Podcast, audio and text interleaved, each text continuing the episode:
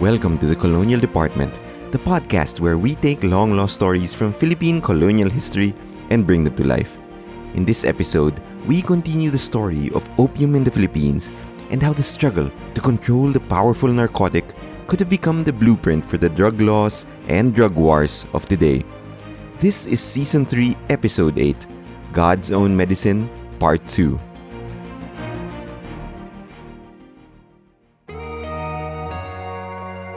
We began last week's episode with a character from one of Jose Rizal's novels, so it seems fitting that we begin this new one with another. Quiroga makes a very very brief appearance in El Filibusterismo, but in many ways, you could see him as a skewed mirror image of Capitan Tiago. Tiago hosted parties, Quiroga hosted parties. Tiago ran businesses, Quiroga ran businesses.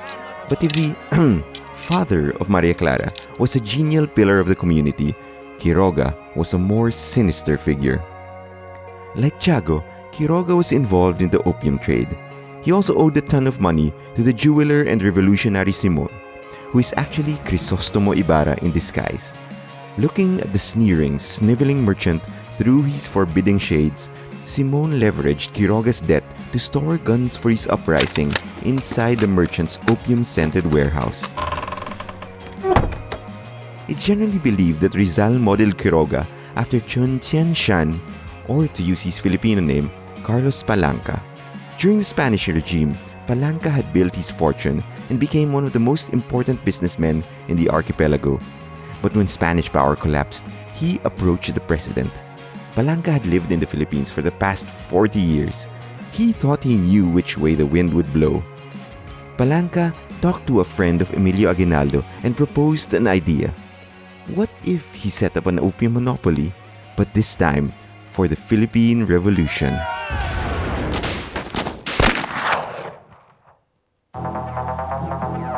The Spanish era opium monopoly, with its farms and smokehouses and everything, suffered a big blow when Filipinos tore up their tax cards and commenced their revolution. Understandably, of course, it's hard to run a business, even a narcotics business, when there's a war in your backyard. Nevertheless, in the areas it controlled, the Aguinaldo government retained, as best as it could, the opium franchises bidded out by the Spanish colonial authorities.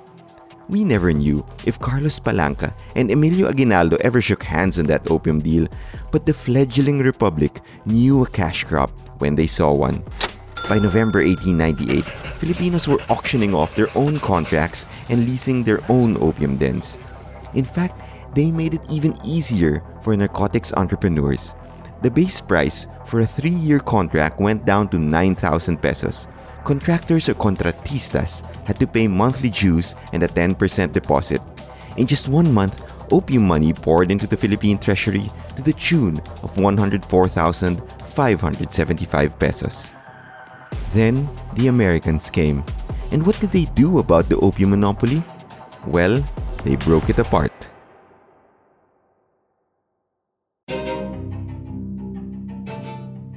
After successfully blocking Aguinaldo from entering Manila, the Americans set up shop inside the colonial capital, which at the time had 200 opium dens that were mostly operating inside the seedy back rooms of business establishments.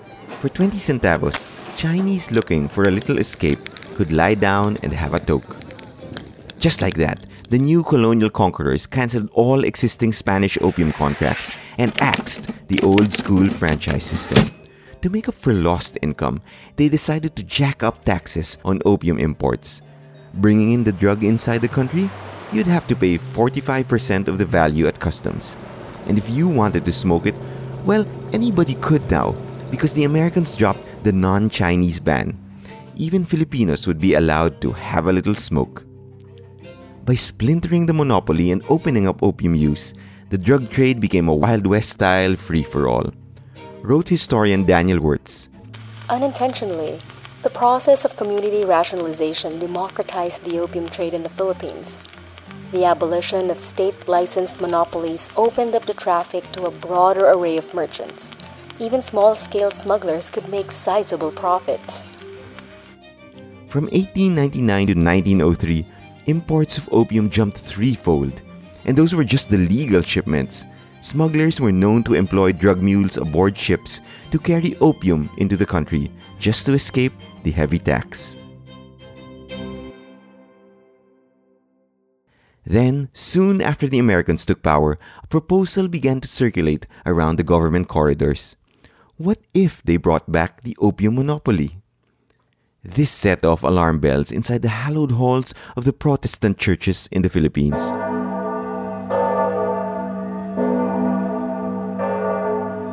On May 31, 1903, a group of missionaries pooled their funds together and sent a telegram straight to Washington, D.C. It was one expensive long distance letter. That one telegram alone cost 150 gold dollars. How much is that in today's money? Well, the inflation calculator of the US Bureau of Labor only goes back to 1913. But $150 then is $4,533 now, so this telegram was really expensive. And what did this expensive telegram say? Well, it contained only 10 words.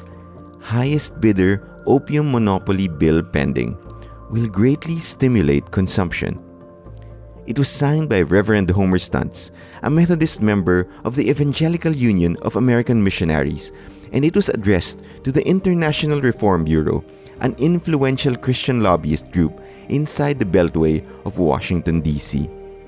And why were these men of the cloth protesting the drug trade? Well, the Protestant missionaries wanted America to be a better class of colonizer.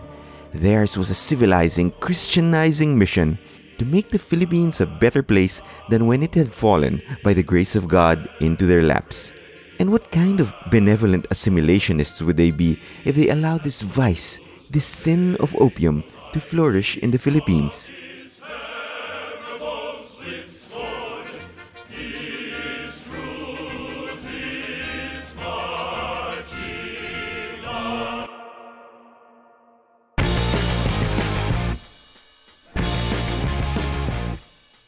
The lobby group swung into action. If the colonial government of William Howard Taft was dead set on reviving the Spanish era opium monopoly, maybe the missionaries would take it up with his boss. Letters flooded the White House office of President Theodore Roosevelt, calling back to the devastating opium wars from the century before. A leading Methodist told the president Surely the United States is not going to duplicate the disgraceful record of Great Britain in toying with this awful curse a women's temperance group also asked Congress to take a look not just at the problem of opium addiction in the Philippines, but inside the continental United States as well. The Christians and the temperance groups had an unexpected ally by their side the Chinese. Chinese merchants in the Philippines didn't want to go back to the old franchise system. They liked the American style free for all just the way it was. Both the Chinese consul general in Manila and the Chinese delegation inside Washington, D.C. urged the US government not to bring back the monopoly. President Roosevelt listened, maybe not to the Chinese, but the religious groups definitely had his ear. He asked that readings for the proposed bill be put on hold. Why were the American rulers so hot to return the opium monopoly? In a letter to the Secretary of War, Governor General William Howard Taft explained his side. He knew monopolies were bad in principle and prone to abuse. He also believed that among the Chinese, most smokers of opium took it in moderation. But Taft knew that opium, unlike other addictive substances like alcohol, was under a different level of scrutiny. The same people who would have no problems with liquor licenses would be absolutely horrified that the government was issuing opium licenses. So why bring it back? Increased use among Filipinos is the real cause for introducing the bill. Taft wrote. In addition, setting up an opium monopoly would mean higher prices because that's how monopolies work. And higher prices would mean, in theory, less users. But it was out of his hands now. To placate public opinion, the Governor General set up a Philippine Opium Committee to study the issue. One of its members was Bishop Charles Brent of the Episcopalian Church. Yes, that Brent, the one whose name currently graces three of the most expensive and prestigious international schools in the country.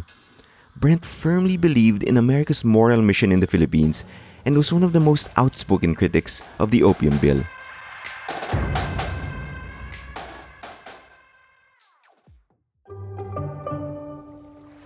Bishop Brent and the committee traveled to Japan, Formosa, Shanghai, and all over Southeast Asia studying their opium policies. They sent surveys to provincial officials across the Philippines to solicit their opinions on opium. They even tried to interview the local Chinese community, though only one merchant agreed to go on record. The findings of the committee were clear. In a final report laced with ridiculous ideas about the hierarchy of race, the members argued that opium kicked you down the racial ladder. Take a toke, and a Chinese person would sink down to the intellectual and physical level of a Filipino. And a Filipino after opium? They would scrape the quote unquote bottom of worthlessness. When it came to opium, the Spanish had it wrong, said the report. You couldn't restrict opium smoking to just the Chinese. It would spread and infect the native population and turn them into addicts. No, the committee argued, the Japanese were on the right track. Absolute prohibition, no opium allowed anywhere. That would stop the drug problem entirely. The cherry on top, argued the committee, it would also keep out an undesirable class of Chinese immigrants.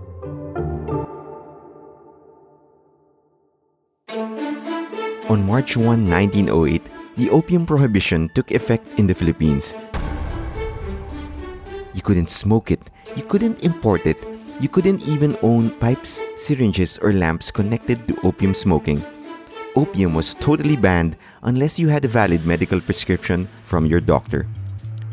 Thousands of opium addicts were forced into treatment at hospitals that quickly became overcrowded. Makeshift hospitals for the treatment of addiction had to be set up. And of course, the opium trade had to move underground. Writes Daniel Wertz, Opium dens, their suppliers, and their patrons learned to adapt to the new conditions, even as the rapidly increasing price of opium drove their numbers down. Opium dens became more secretive and guarded, changing locations frequently, maintaining tight security, and keeping only small stocks of opium that could be quickly disposed of in the event of a police raid. And of course, when you have crime, you get corruption. Within 10 years of the opium ban, Filipino and American government and military officials were already linked to the drug trade.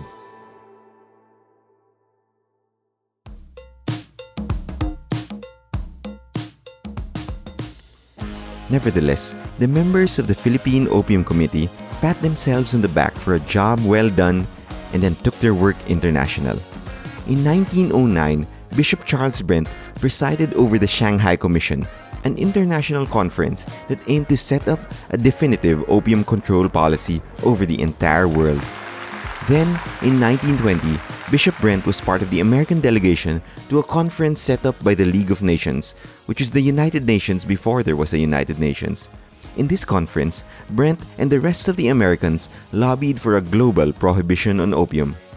Historian Daniel Wertz argues the lessons learned in the Philippine fight against opium in the first decade of the 1900s became influential in setting up narcotics policies all throughout the world. Opium smoking eventually disappeared throughout much of the globe in the decades to come, but the children of opium remain. Morphine, codeine, and the illegal drug heroin are all directly derived from the opium poppy while opioids like fentanyl, methadone, and oxycodone were created in the lab as synthetic mirror images of the plant's pain killing properties. Their sale, distribution, and use is strictly regulated to this day, the laws of man presiding over God's own medicine.